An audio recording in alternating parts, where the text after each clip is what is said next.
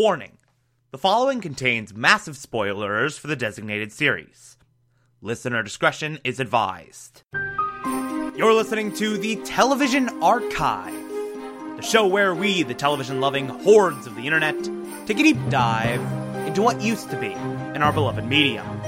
My name is Thomas Michael Clark, and this is Fringe. Today we will be discussing Season 5, Episode 5, titled An Origin Story. Uh, a fantastic and very understated episode that I want to talk about in a different way than I usually talk about Fringe episodes. Because usually when I dive into one of these episodes, I spend most of my time on the plot. And when I say plot, I mean like capital P neon sign plot, like pure story beats. And then stuff like character and themes and concepts and all that, uh, that kind of comes up as is necessary. I kind of talk about that when the opportunity arises, uh, when it feels most natural in the discussion to do so. But for this episode, I want to spend all of this discussion talking about this episode from a character and thematic perspective. Uh, because this episode actually does something really, really cool thematically uh, that is very similar to what Rian Johnson would do several years later with The Last Jedi, uh, specifically uh, the Finn Rose Canto Bight subplot. Where, uh, by the way, Last Jedi, third best Star Wars movie. Don't at me, bro. Uh, where, where nothing they do matters and that's kind of the point.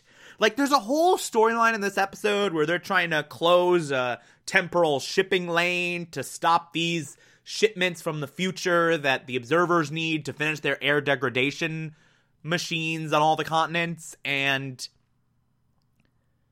it's a driving force of this episode.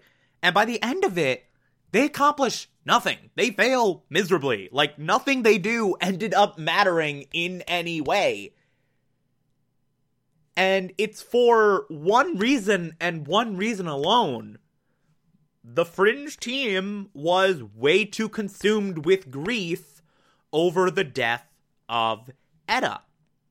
And at its core, like, this episode is way more about that than about this temporal shipping lane stuff. Like, this episode cares way more about exploring the death of Etta than it does about actually like focusing too much on this shipping lane story. Everything goes back to that because of course Etta's death just happened. That is a fresh wound to say the least.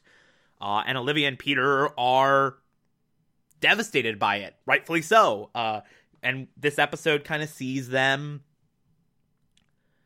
like navigating those horrors of losing a child again, this time definitively. And this time there is no hope of getting her back. There's no uh, there's no Peter stays in Boston and searches every possible place for Etta and uh, spends months going around looking up leads. Like he, she's definitively dead this time, and they don't have that hope to grasp onto. Uh, so we have Olivia just completely walling herself off, as she always does with all things. Uh, not quite sure how to handle this, not quite sure how to express any emotion revolving this. And Peter just becoming obsessed with getting revenge on the observers. Peter just becoming obsessed with making the observers pay for what they did to his daughter. And it's because of this grief. Uh, and Walter, by the way, is in the background just trying to make everything a little bit okay. Uh, and it's because of all of this grief and all of this torment and all of this emotional devastation that they rush into this, if you think about it for five seconds, very poorly thought out plan to close these temporal shipping lanes that were like completely flawed and had a bunch of problems that they just didn't see at the time because they were too busy thinking about how sad they were about Etta. Uh, freaking Anil, like, started the episode by saying, okay, we're to take out this shipment. And immediately Peter was just like, no, we need to think bigger. We need to take out these shipping lanes. And Peter is the one who dragged the resistance into this plan when they had a much more tangible goal in mind.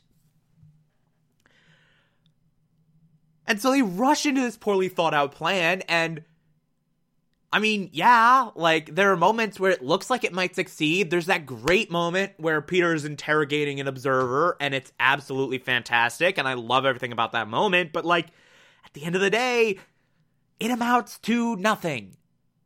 And this observer actually calls Peter out like, "Hey, you saw what you wanted to see when you interrogated me. Uh, you didn't think about this plan at all. Uh, you let your emotions get the better of you yada, yada, yada, yada, yada.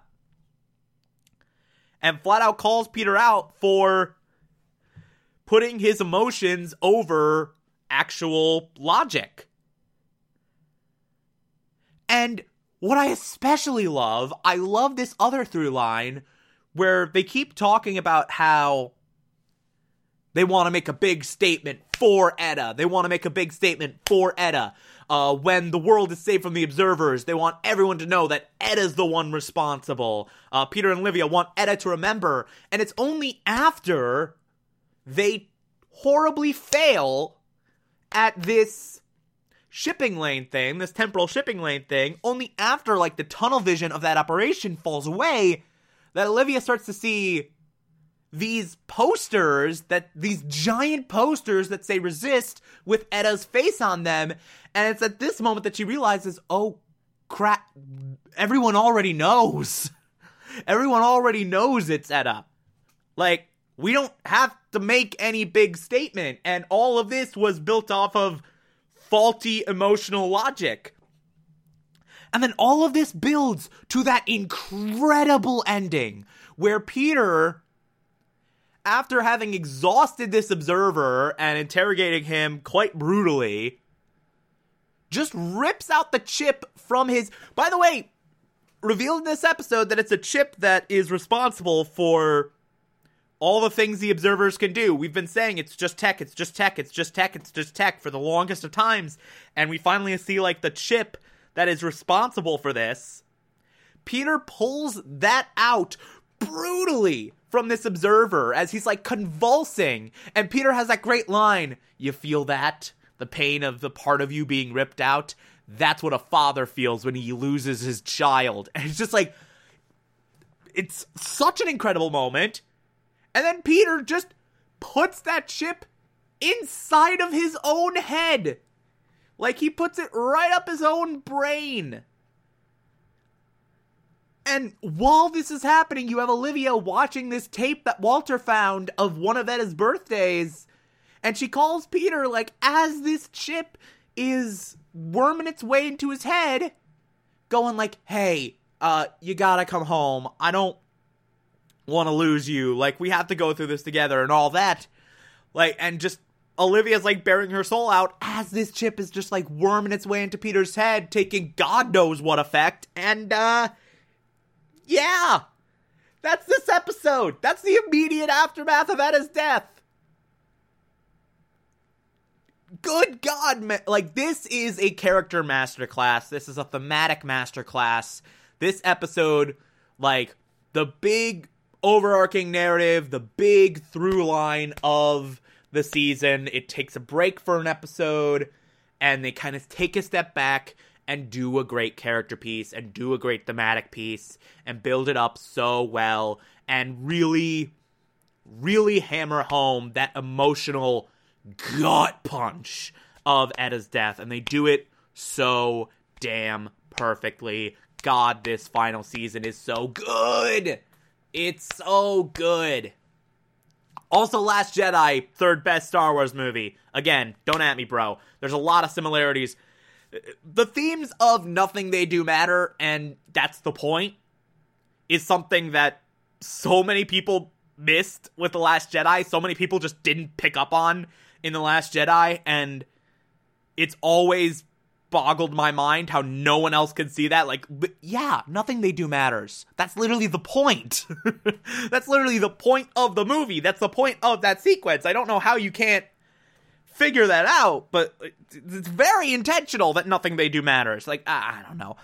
Anyway, this episode does that thing that Rian Johnson did in Last Jedi very, very, very, very, very, very, very well. Uh, anyway, solid episode all around, to say the least. Uh, if you like this, favorite the podcast, anchor.fm slash TV archives so that you can be here every single Monday through Friday as I go through every single episode of this and other shows. And you can find it on pretty much whatever podcatcher app you prefer. Feel free to call in as well. It's simple as just push a button on the Anchor app. I'll play those on the show from time to time. Blah, from time to time. Nailed it. If you feel so inclined to send those in, follow me on Twitter, Instagram, and Letterboxd, TomTom4468, and support the show. Patreon.com slash Thomas Clark. Pledge just a dollar a month. I appreciate everything I get through there. If you become a patron, you can also get access to the Television Archives Supplemental, which I'll be putting up there once every month. Or, if that doesn't work for you, you can also support the show directly via Anchor. I appreciate that as well. On Monday, we will be discussing Season 5, Episode 6. Talk to you then.